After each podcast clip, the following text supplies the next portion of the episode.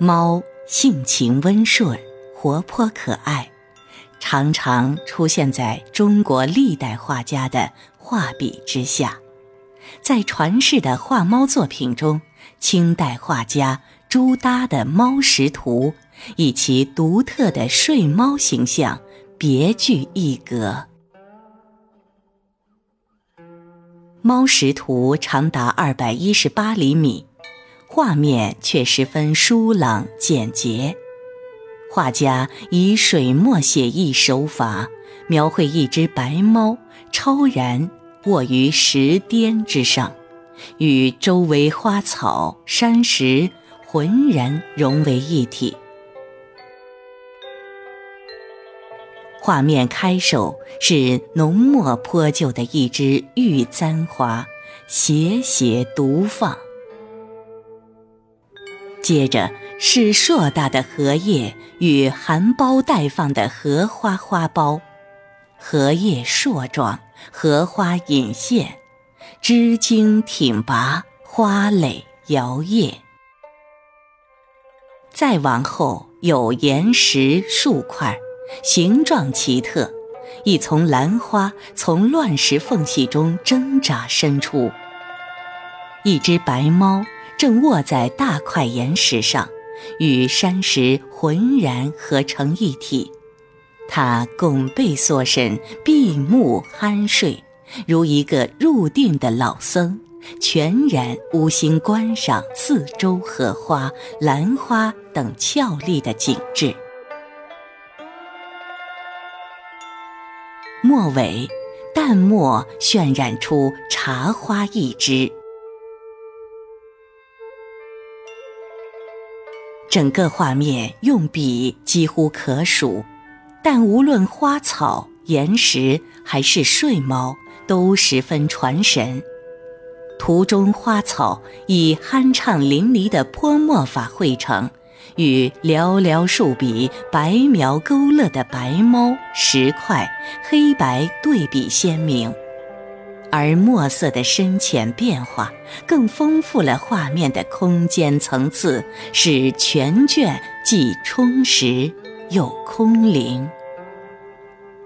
画幅右上方有丙子夏日写八大山人的署款，并前有可得神仙与八大山人两方朱印。据此可知。这幅《猫识图》绘于清康熙三十五年，这一年朱耷已经七十一岁了。朱耷，别号雪鹉、鹉山、八大山人等，江西南昌人。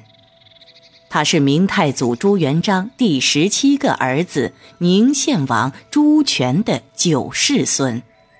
明朝灭亡后，他出家为僧。避居乡野之间，晚年朱耷在南昌城郊自筑陋室，雾歌草堂，孤寂贫寒地度过了余生。自六十岁起，朱耷开始以八大山人为名题诗作画。他在署款时，常常把八大山人四字连缀起来。看起来如同哭之、笑之字样一般，以表达自己缅怀故国、哭笑皆非的痛苦心情。朱达与当时有名的僧人画家石涛、弘仁、昆残合称清初四僧。坎坷的命运影响了朱耷的艺术创作。他的绘画作品中，常以象征隐喻的手法，寄托自己对清王朝的痛恨和对明王朝的眷恋之情。朱耷的山水画多取荒寒萧疏之景，盛山残水，异域之气溢于画面。他的花鸟画则以少闻名，一是描绘的对象少。二是塑造对象时用笔少，他笔下的鱼、鸭、鸟等动物皆以白眼向天，充满倔强之气。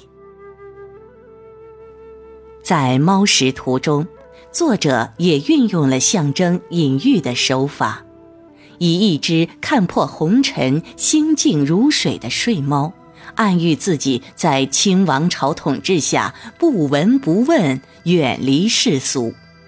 也许这只猫根本没有睡着，只是懒得搭理这个别扭的世界。可以说，图中的猫就是画家自己的写照。